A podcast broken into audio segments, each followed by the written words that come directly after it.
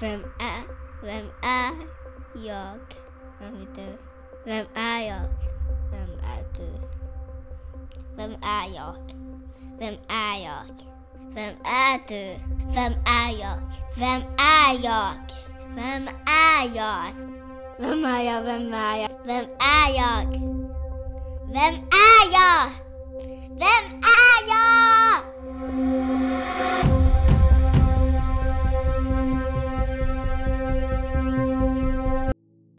Välkommen till tredje avsnittet av Vem är jag? Podden där jag undersöker den större frågan om vad som definierar vem en människa är genom linsen av mitt eget sökande. I det här avsnittet träffar jag Roger som är en vän i tillfrisknande. Vi träffades på hans nuvarande arbetsplats i ett samtal för att reda ut lite begrepp kring missbruket och den behandling vi är i behov av för att tillfriskna. Vi samtalar också om rädslor, kriminalitet, människor vi skadat samt en gnutta missbruk. Ja då, då rullar vi. Eh, tänkte jag skulle försöka beskriva den relation som vi har först. Eh, och det är väl genom tillfrisknande skulle jag vilja säga. Det stämmer nog rätt bra det. Ja, Vi träffades på möte första gången. Ja. tror jag. Eh, och eh, så har vi sett mm, på möten och så här nere på den här lokalen.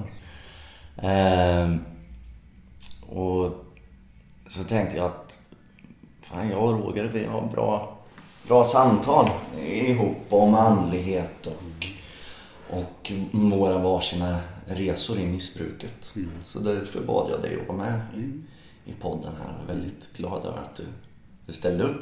Tack för att få vara med. Ja. Intressant. Kul. Vi tar en snabb recap av din historia bara. Så Okej. att eh, vi kan...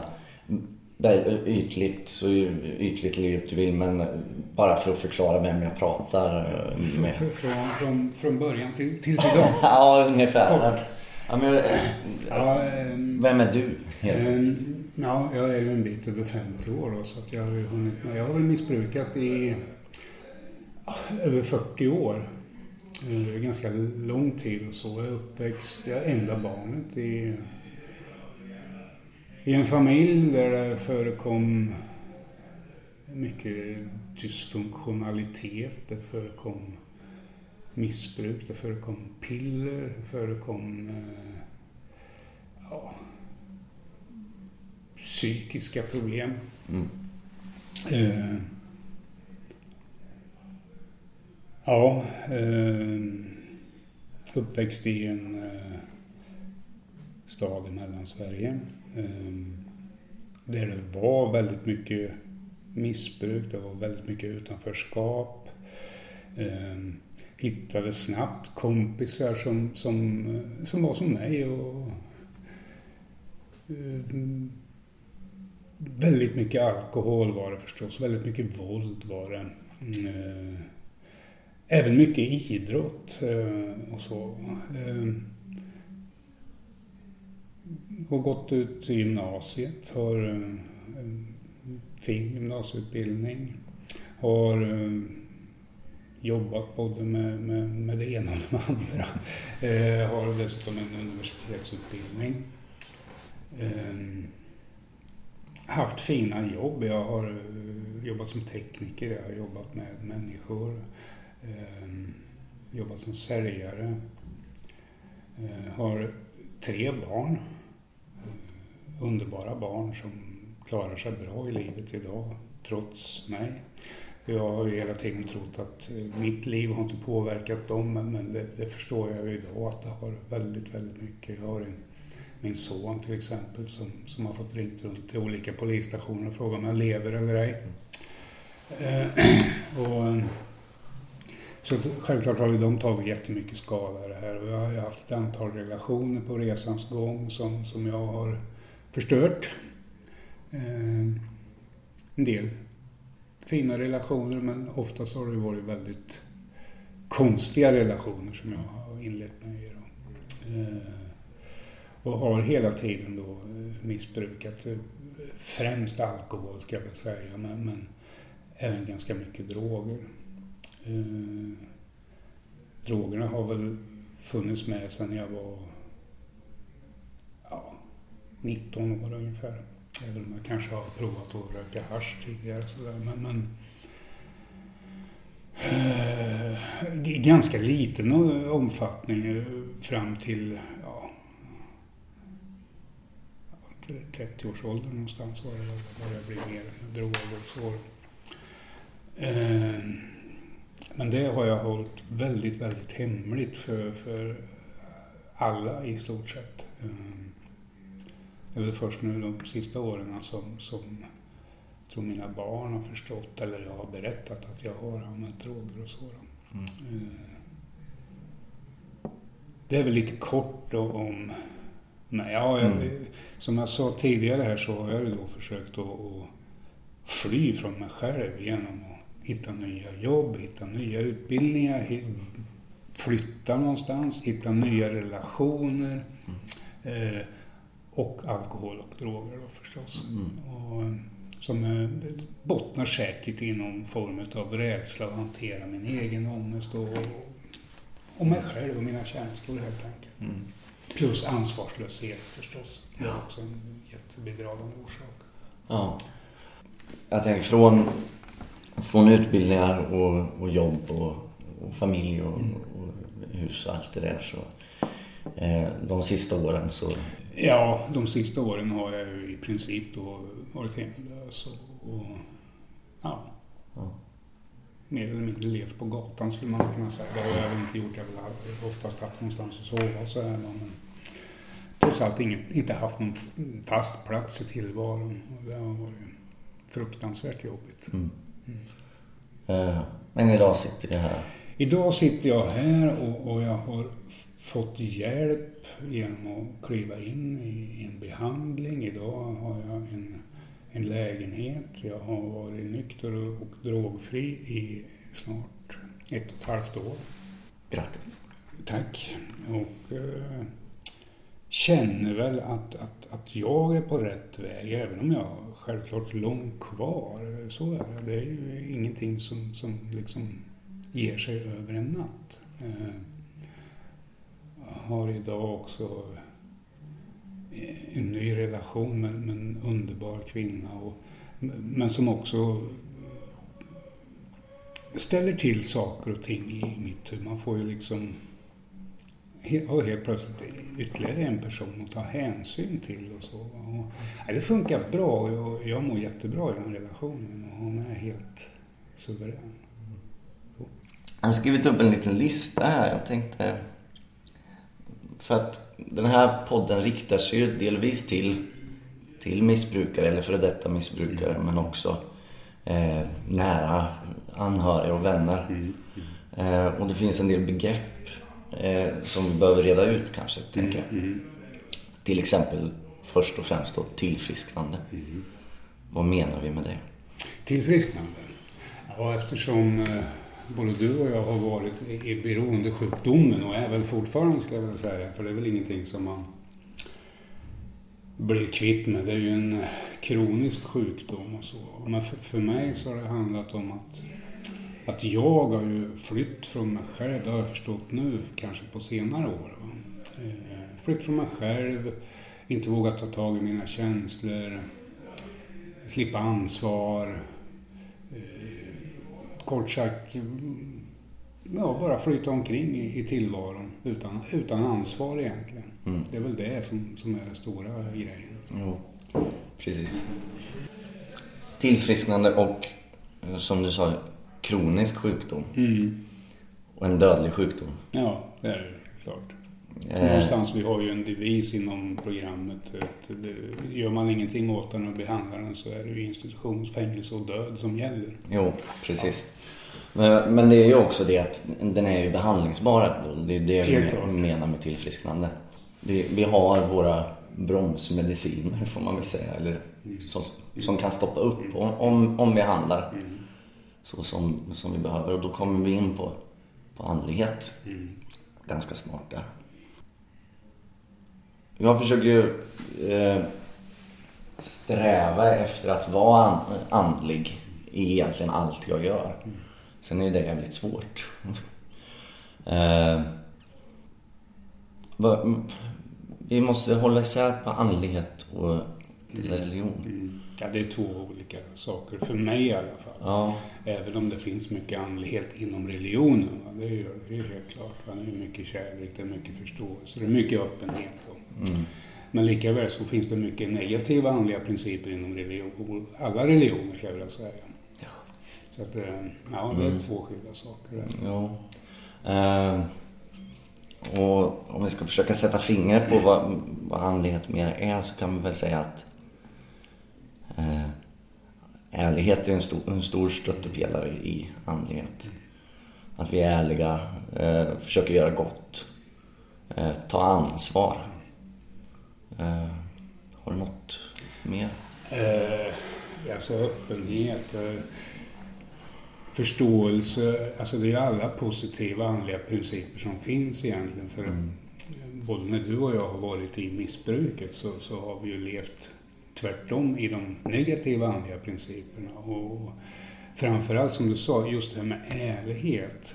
Det är nog eh, punkten ett för, för själva tillfrisknandet för mig har varit. Va? Ja, håller med. Och, och, eh, jag har ju tidigare i mitt liv varit en väldigt dömande person. Jag har varit väldigt eh, oförstående mot andra. Jag har kort sagt varit min egen gud och någonstans så på den här resan nu som jag har gjort så har jag förstått att andligheten och de positiva andliga egenskaperna, ärlighet, öppenhet, eh, förståelse, eh, kort sagt leva ett liv där värderingar gäller som är sunda. Och det har ju alla människor från början, tror jag. Mm.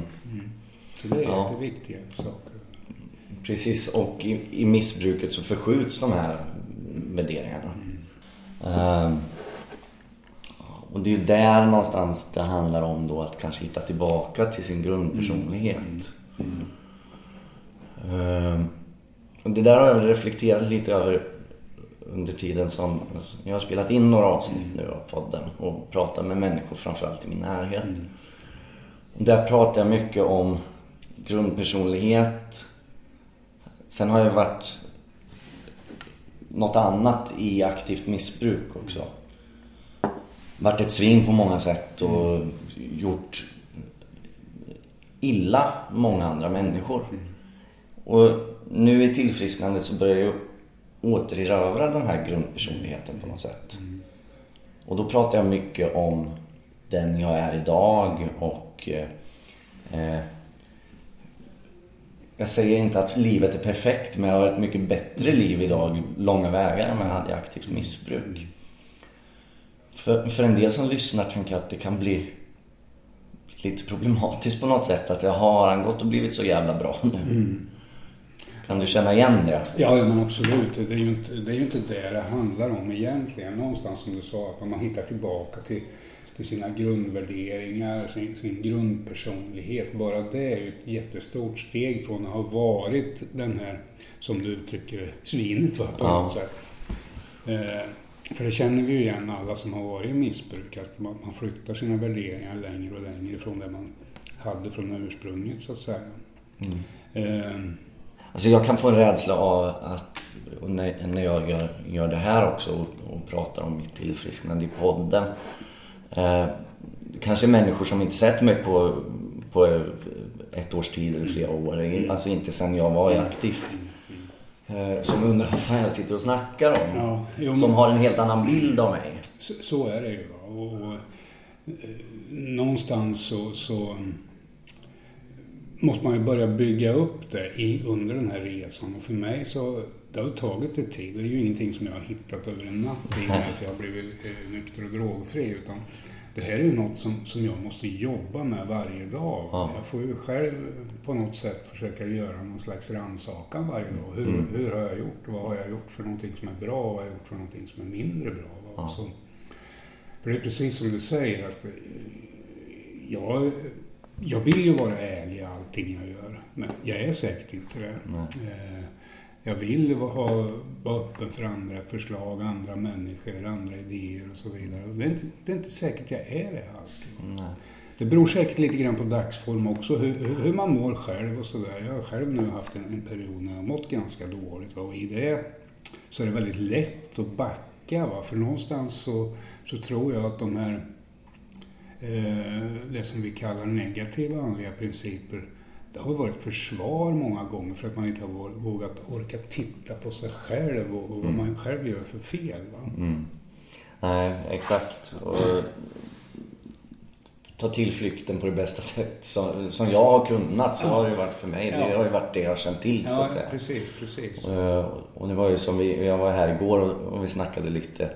Och jag berättade om att det varit lite struligt med myndigheter och sådär. Och att då direkt så slår det här flyktbeteendet eh, in och jag vill fly och eh, gå ut och missbruka igen. Det är den känslan jag får. Sen så har jag verktyg för att göra något åt det. Ja, tack och lov. Ehm, mm.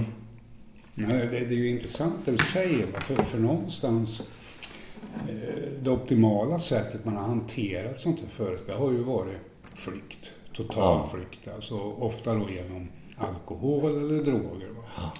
Och, då slutar man ju känna och då, då är det ju jättesvårt att ha empati för andra människor. Utan Ja, det är bara ens eget ego som styr alla handlingar igen. Ja. Och, och det blir ju, kan ju bli jättegalet. Jo, Och för en utomstående människa som ser en missbrukare som är aktiv i missbruket då. De förstår ju oftast absolut ingenting. Vad är det för mekanismer som gör att man handlar som man gör? va? Så det är ju bara ens eget ego som styr. Ja. Ehm, precis, och det, och det där som sagt som, som jag sa, det försvinner ju inte över en, en natt liksom. Och jag har många defekter kvar som, som jag måste jobba med. Funderar inte jag reflekterar och gärna tillsammans med andra missbrukare då som, som vi har ju ändå en slags förståelse sinsemellan. Ja, Jag tänker på att vi har både lika och lite olika bakgrund. Men i ytterligheterna eller vad man ska säga så är ju samtliga missbrukare väldigt lika egentligen. det, det är samma mekanismer på något sätt Ja. som styr. Va? Sen att vi gör olika saker och missbruket kan se lite annorlunda ut. Eh, Men, men en sak som, som har slagit mig under missbruket är ju det här som vi pratade om från början, där man flyttar sina värderingar längre och längre från grunden. Jag har till exempel aldrig ansett mig vara kriminell. Nej. Men jag har ju gjort saker som skulle kunna ha renderat till ganska långa fängelsestraff. Ja. Och, och det är ju någonting som, som, som jag idag behöver också bli vän med. Och Mm. I missbruket så har man ju upplevt mycket våld, eh, både sett död och, och ja, alla Mm. människor som har blivit lemlästade på ett eller annat sätt. Och det, det är ju också eh, trauma som, som vi bär med oss i, i tillfrisknande som vi måste förhålla oss till. Va? Visst, Och där är ju absolut. de här andliga principerna är- är ett jättebra verktyg att kunna använda sig utav. Ja. ja men definitivt. Och det, det, är, det där känner jag igen mig totalt i. Och jag har inte heller an, ansett mig kriminell. Sen, sen när jag genom behandling och sådär har, har funderat på vad jag har gjort och, och så. Det, kanske ett fåtal ytterligheter som när jag var 18 bast och körde rattfull till exempel. Då, det är ett solklart, det är klart att det är en kriminell handling.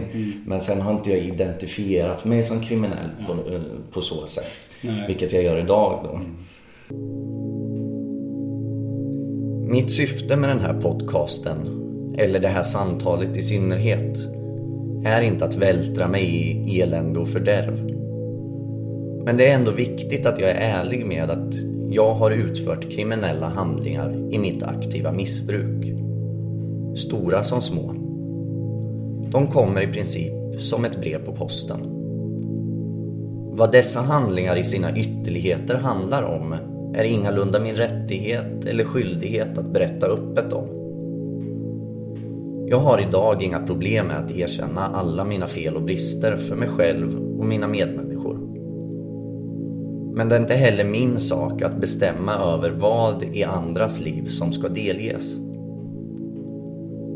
Jag frånsäger mig inte heller ansvar för de handlingar jag utfört i mitt missbruk. Det var jag, ingen annan. Om än en annan del av mitt jag. Men fortfarande jag. Jag står ensam i detta. Men med en styrka i en vilja att för en gångs skull göra det rätta. Och det stavas ansvar.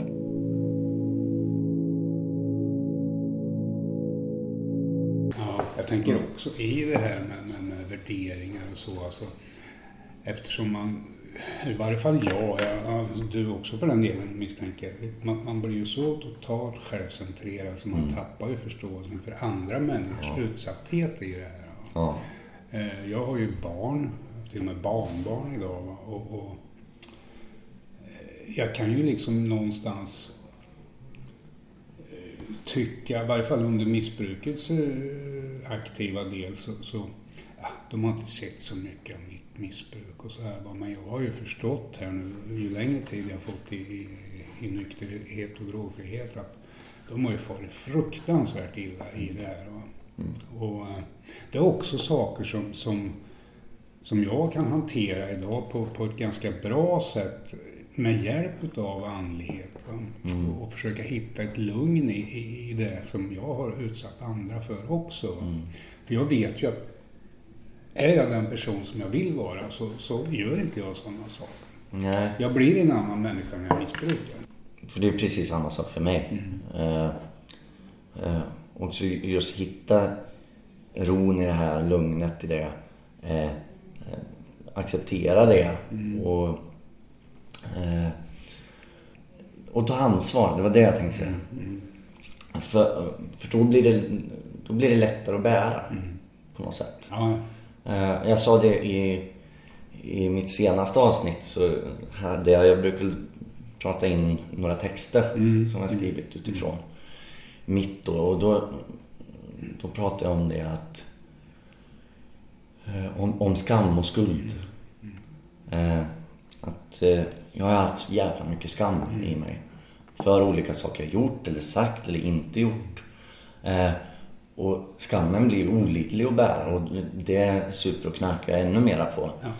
Eh, idag så har jag ju eh, med andlighetens hjälp och programmets hjälp eh, haft möjlighet att omvandla det mesta av skam till skuld. Och en skuld är alltid mycket lättare att bära. Och den också eh, tillbaka, man kan betala tillbaka en skuld. kan göra en gottgörelse. Ja. ja precis. Ehm, så.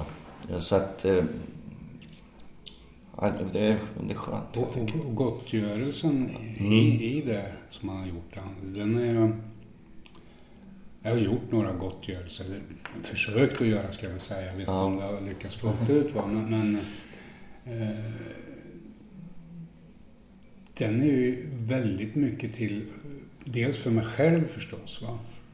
Men också för att ge en annan människa kanske någon form av upprättelse va? För, Ja. för det man har utsatt dem för. Och, eh, jag tänker främst liksom i, i, i de relationer jag har haft med Mm. ja, främst kvinnor då, men även vänner som jag har, har skadat hårt på, på, på min resa genom livet. Va? På grund av att jag har varit som jag har varit och har sagt saker som jag egentligen inte menar. Och gjort saker på grund av att jag helt enkelt har mått så jäkla dåligt va? så att jag är tvungen att, att, skada någon för att komma över bedövning själv. Ja. Och, ehm, det, det är svåra bitar det där. Alltså, det är helt klart. Alltså. Men, men även där så hjälper ju då andligheten till. Va? Är- Är jag ärlig i det här och gör det liksom utan uppsåt Mm. Så funkar det. Ja. På något sätt så, så, så blir jag en helare människa när, när jag kan göra en gottgörelse som liksom Ja. sjunker in. Som sjunker in, ja. För en gottgörelse handlar ju om att, att jag tar ansvar för de handlingar som jag har utsatt Mm. Ja, en annan människa precis, för. precis. Och ber om ursäkt för det. Eh, och, och därvid får, får det vara och att jag i den gottgörelsen är ärlig i den här ursäkten. Precis. Eh, och att, att jag egentligen inte förväntar mig eh, ett förlåt. Nej. Jag förväntar mig ingenting utan det, vi gör ju det här för den människans skull också. Ja. Sen är det klart att vi blir helade av det också. Självklart, så är det ju. Det, Ja. det, ju- det blir ju en tudelad arbetsuppgift nästan. Ja, alltså, så, så att, eh, man växer ju i det där. Jag tänker en annan sak som också som har varit genomgående eh, för mig i, i hela mitt liv. Eh, Jag vet inte om det är en negativ andlig egenskap, men, men det är det väl kanske på sätt och vis. Det är ju det här med rädsla. Va? Mm. vara rädd för, för att misslyckas, vara rädd för, för allt i stort sett. Va? Och, och det är ju också någonting som, som, som jag med hjälp utav eh, andlighet, och när jag tänker andlighet då, då är det, det är meditation, till och med bön i det här fallet, va? hjälper mig Mm. Mm. att hantera just de där sakerna. Jag ber ju varje morgon och varje kväll. Mm. Eh, Det gör jag. För jag, jag ber om att få en nykter och drogfri dag på Mm. morgonen Mm. oavsett vad som händer. Mm. Och sen så tackar jag på kvällen. Mm. För att jag har fått förhoppningsvis då en nykter och drogfri dag. Mm. Sen, som igår så lyssnade jag faktiskt då, då, musik är väldigt, alltså all, nästan alla former av musik är väldigt meditativt för mig. Mm. Mm. Kanske inte värsta dunka-dunk. Nej. Men jag, det, jag älskar ju psalmer och det är något, det är något som alltid har hängt med men som, som kommit tillbaka lite nu också. Igår hittade jag en spellista med instrumentala psalmer då. Det är mm, väldigt trevligt. Ja, ja. Det är en fin musikform tycker jag. Mm, jag, jag har upptäckt, alltså jag, jag går ju regelbundet till kyrkan. Så jag brukar gå, åtminstone försöka gå en gång i veckan. Så? Mm. Inte alltid det blir, men, men oftast en gång i veckan. Och ofta så är det ju lite körsång. Och det har jag upptäckt att det, det är riktigt häftigt att lyssna på. Ja. Så här, va? Det ger mig mycket. Ja, verkligen. Mm. Så det, det finns ju många ingångar i, i det här till andlighet. Va? Och meditation, det är något jag, jag går på kyrkans meditation en gång i veckan. Sen mediterar jag själv också ja, varannan dag ungefär. Eh, Oftast på morgonen. Sen har jag en meditationsstund i och med att jag springer ganska mycket, tränar. Ja. Det blir ju mycket- väldigt mycket meditation för mig. Just det, det är klart. Mm. Ja, det rensar i huvudet. Ja, verkligen, verkligen. Jag tycker det är så tråkigt att springa. Alltså jag... Eh, eh, det, för mig är den absolut optimala Ja. motionsformen. Förstår Dels det. så får jag meditation och så går jag ner i vikt. Ja, jo, det är klart. Dubbelt. Ja. Eh, bara bara en tanke som slår mig här. Vi, vi är två, två kriminella missbrukare då. Om vi sitter och, och pratar om andlighet och bön och, och Gud. Är inte det lite klyschigt? Eh, jag skulle vilja säga så här. Ja, det blir klyschigt om vi skulle vara aktiva idag. Men jag tror att, att eh, tror vägen till ett tillfrisknande är ju någon form av andlighet, någon andlig utveckling. Sen om det handlar om religion eller om det handlar om de här principerna som vi pratar om, det tror jag är strunt samma. Mm. Men, men att man någonstans i sig själv hela tiden, även i det aktiva, har sökt någonting. Man har sökt ett lugn, man har sökt eh, sinnesro som vi pratar om i, programmet. Då, va? Och eh, det är ju länge sedan jag i alla fall kände sinnesro med hjälp av alkohol och droger. Mm, Det har jag nog kanske aldrig gjort. Däremot så vet jag redan att eh, första gången jag drack, eh, så gammal så jag drack mellanöl första gången, va, så kände jag att det här, är, det här är min grej alltså. Det är här jag hör hemma. Så här skulle jag vilja vara jämt. Ja. Och då var jag kanske då var jag inte så gammal, 12 år. Något sånt där. Jag hade ju druckit tidigare också, så här, va, men som jag var full i alla fall. Mm. Mm. Och det där, ja. Det går ju igen hos många också. Det, det där för, första liksom att Och det är ju det som är så svårt att bryta, med att bryta det här destruktiva mönstret Mm. också. För att för mig så har det handlat om att jag fann också något i, i det. Kanske inte all första gången men ganska snart. Och mer tydligt i drogerna kanske. Hitta en identitet på något sätt. Så att det måste ju varit att jag har alltid sökt efter en identitet men så hittade jag den inte förrän jag hittade drogerna. Och sen så fanns det i den här smutsen, skiten och, och allt som blev måste- har ju jag sett någon, någon form av charm och romantik i det ändå. Det- Jag skulle hyckla om jag satt och, satt och sa att, att jag under mitt aktiva miss, missbruk bara, bara tyckte att det var jävligt hela tiden. Fan. Mm, nej, nej, men, men så, så är det ju.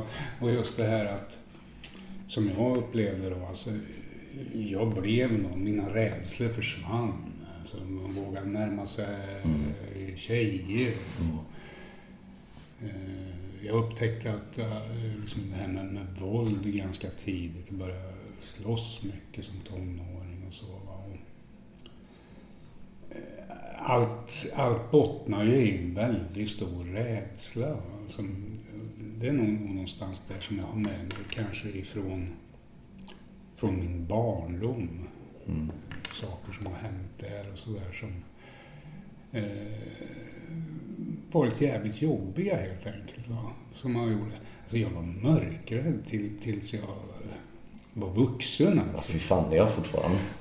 Eh, Jag hade väldigt mycket panikångest när jag var tonåring och så. va, Och har väl till viss del det fortfarande idag, men kan hantera det idag. Och Jag vet att jag inte kommer att dö. Jag känner igen signalerna och kan eh, liksom stoppa dem på något sätt. va. Men, men eh, eh, återigen så handlar det ju om att, att fly från sina egna känslor och, och slippa ansvaret Ja. på något sätt. va. Det, är väl- det, jag tror det bottnar mycket i det där. va. Ja. Jag fastnar för mörkrädslan. För Jag kan vara mörkrädd fortfarande fast än- ändå inte liksom för att jag kan tänka det handlar nog om och det låter ju helt det låter ju helt sjukt en, en likgiltighet för mig inför döden på något sätt. Att, Ja. att det är därför Därför så jag är så likgiltig inför att dö. Så att, så att jag är inte rädd för mörker till exempel. Eller jag slutar ganska snart att vara rädd för att gå förbi gäng med, med killar och sådär. Och Det, det är ganska vanskligt. Man kan bli rånad och nedslagen. Ja, ja, absolut. absolut. Så, och också har jag ju försatt mig i diverse situationer. Inte bara genom att, att jag då långsamt har försökt ta livet av mig genom att knarka och supa. Så jag har ändå eh, försatt mig i direkta livshotande situationer som det blir helt... Ja, Men, en respekt för livet. Ja, precis. Och det, det handlar väl kanske också det här om med att man har ett sånt stort självförakt också Ja. i det här. Så att spelar ingen roll vad som händer. Det, det, bara det går fort ungefär. Va? Ja, precis. Eh, lite grann åt det hållet. Va? Nej, Ja. Men jag tänker också på det här med mör- mörkrädd, mörkrädd. Eller, jag vet, min första lägenhet jag hade, jag vågade inte vara själv i den. Nej. Jag var så mörkrädd alltså. Jag, fick för, och jag, jag kände liksom ondska nästan i rummet. Ja. Så här. Ja. Mm. Ja, det, det, det finns ju många bottnar i det här. Men, men någonstans, det, det mitt tillfrisknande har gett mig och eftersom vi liksom är tolvstegare både du och jag, va, så, så just det här med med den andliga utvecklingen, det är, det är liksom det någonstans som sätter fingret på tillfrisknandet. För att, att man kliver in, man tar ansvar. Man behöver inte vara rädd för allting. Man är ärlig och framförallt vara ärlig mot sig själv. Men det är som någonstans som du sa i början, det är ju jättesvårt att vara där hela tiden. Ja. Eh, jag är inte ärlig i allting. Absolut inte och kommer kanske aldrig att bli. Men jag vill vara det. Mm. Och är man, har man villigheten, det är ju också en god andlig princip. Så, Mm. Så kan man ju göra någonting åt det. Mm. Eh, det är ju ingen som vill vara... Min dröm när jag var liten var inte att bli eh, missbrukande kriminell. Vill du bli polis kanske? Nej, jag, eh, jag hade en dröm om att bli pilot. Ja, ja. Mm. ja. Så. Häftigt. Jag hade en, en, en klasskompis som vi umgicks lite grann. Vi gick i trean, fyran eller sånt där. Och vi hängde mycket på, på flygfältet där, där vi bodde då. Och han, eh, han blev stridspilot sen. Okej. Mm. Så han har flugit Viggen. Coolt. Ja, Ja. jag ju- kom inte så långt. Det är ju det är också sådär... titt- Jag tittar också på, kan jag göra på... Det har jag känt en, känt en sorg i mitt aktiva kanske en del att ja, men det var folk i min närhet som gick åt det där hållet och de fick familj och hus och bra jobb och så och jag hamnade här i skiten liksom. Det, det är också en sak som jag då inte alls kunde hantera och kunde bli bitter över och, eh, och missbruka på det. Liksom. Idag så kan jag hantera det på ett helt annat sätt. Eh, Jag, jag, jag har ju haft allt det där. Jag har ju Ja. liksom haft familj, jag har haft hus, jag har haft bra jobb, jag har tjänat bra med pengar. Och, men men eh, någonstans så... Eh, jag har liksom aldrig kunnat stanna kvar i den känslan på något sätt. Utan eh, om det beror på att jag inte vågat att känna på mina egna rädslor så har jag hela tiden försökt söka vidare till någonting annat som det, ja, typ det grönare på andra sidan. va, och- och precis. Exakt. Och, och eh, det kan jag känna sorg över idag, att jag liksom har försatt så många chanser. Alltså, Ja. som, eh, jag, liksom inte, jag har inte ens eh, velat ta dem så att Nej. säga. Jag har inte varit värd dem på något sätt. Nej, nej. Mm. Jag känner igen. Det, och och det, det kan jag känna sorg över. Liksom jag, trots allt jag har fina utbildningar och sitter idag där jag sitter. Ja. Mina sista år så, som missbrukare var dessutom hemlös. Och, och, Mm.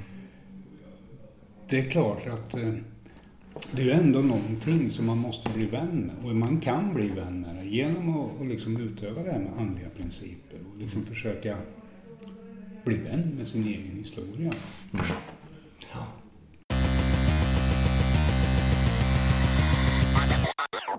Ey, är det här din sämsta dag? Sviken av alla, det känns så klart Ey, är det här din sämsta dag? Nu vänder vi på steken, nu vänder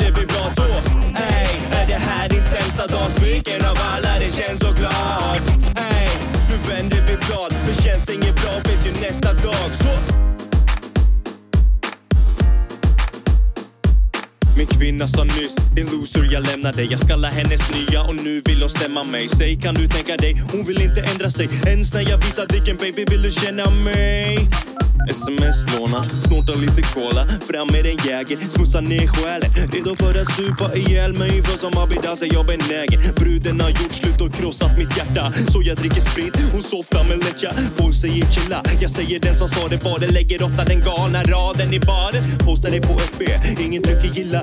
Hinner inte alls gå när jag måste pussa. Så jag tänker lägga, men hela tiden dissad Men byter bara värd, yeah, så jag börjar twittra.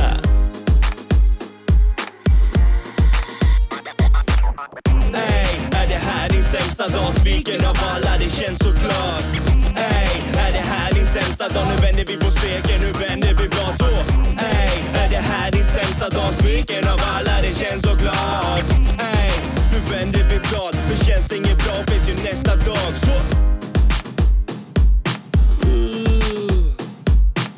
vaknar dagen efter. Vaknar med ett däcket 45 bast och hon saknar alla tänder. Shit, en myt. Har hookat med en äldre. Jag vill ligga, jag är en kämpe. Ser mig själv i spegeln, börjar bli ett fetto. Glider ut på gatan, plockar upp en metro. Och där är jag i bild. Skriker all in när jag lägger med någons förlovningsring. Cashen är slut, vad ska jag göra idag? Ingenting är omöjligt, fixa lite bidrag. Då har jag råd med några bira. Det är tungt i detta iland Har bara min familj och min gud där Ibra Onsdag till tisdag, igen en skitdag. Ser till nytt jobb, ligger i sängen och kommer bli kvar. TV-shop igen och stirrar på retard.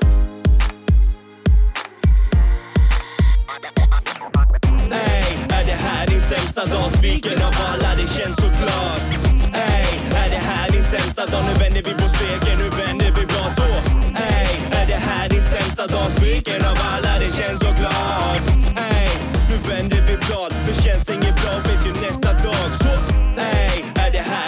sämsta dag? Sviken av alla, det känns såklart Ey, är det här din sämsta dag? Nu vänder vi på steken, nu vänder vi blad så Ey, är det här din sämsta dag? Sviken av alla, det känns såklart Ey, nu vänder vi blad Det känns inget bra, finns ju nästa dag Så, ey, är det här din sämsta dag? Sviken av alla, det känns såklart Ey, är det här din sämsta dag? Nu vänder vi på steken, nu vänder vi blad så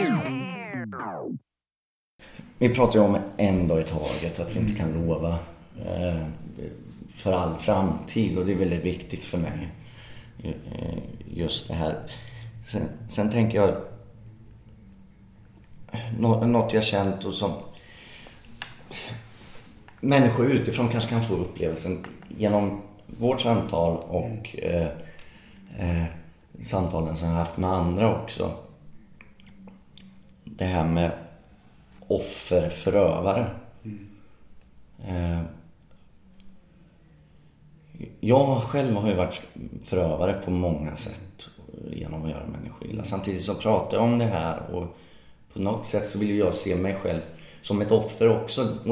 Men där finns det risk att jag trillar in i eh, väldigt lätt i, ett, i det här gamla missbrukarbeteendet också. För, för åtminstone jag som missbrukare har ju varit expert på att göra mig själv till ett offer.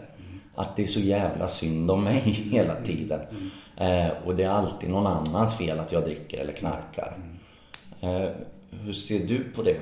Har du- Ja, men det är som du säger, alltså, som aktiv så, så är det ju inte, det är ju alla andras fel. Eller får jag bara det så, så fixar jag det här. Va?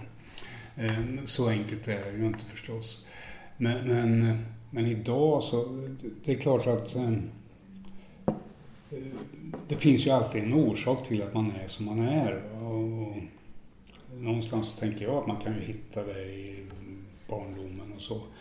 Men för den skull så, så det är ju hela tiden jag som måste ta ansvar för mina handlingar och det Mm. jag har gjort och så. Så att jag kan ju aldrig skylla på någon annan. Nej.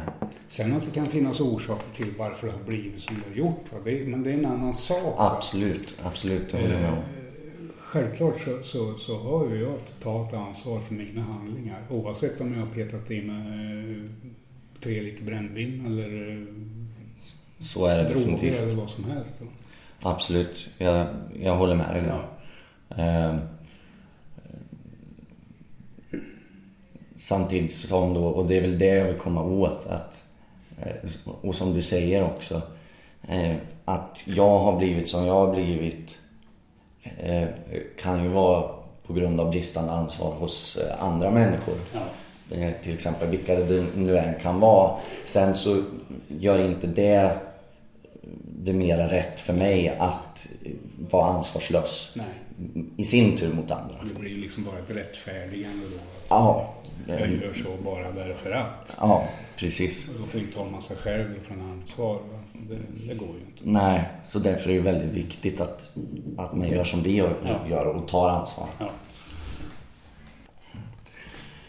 Ja, nej men jag har nog inte så mycket mer att säga egentligen.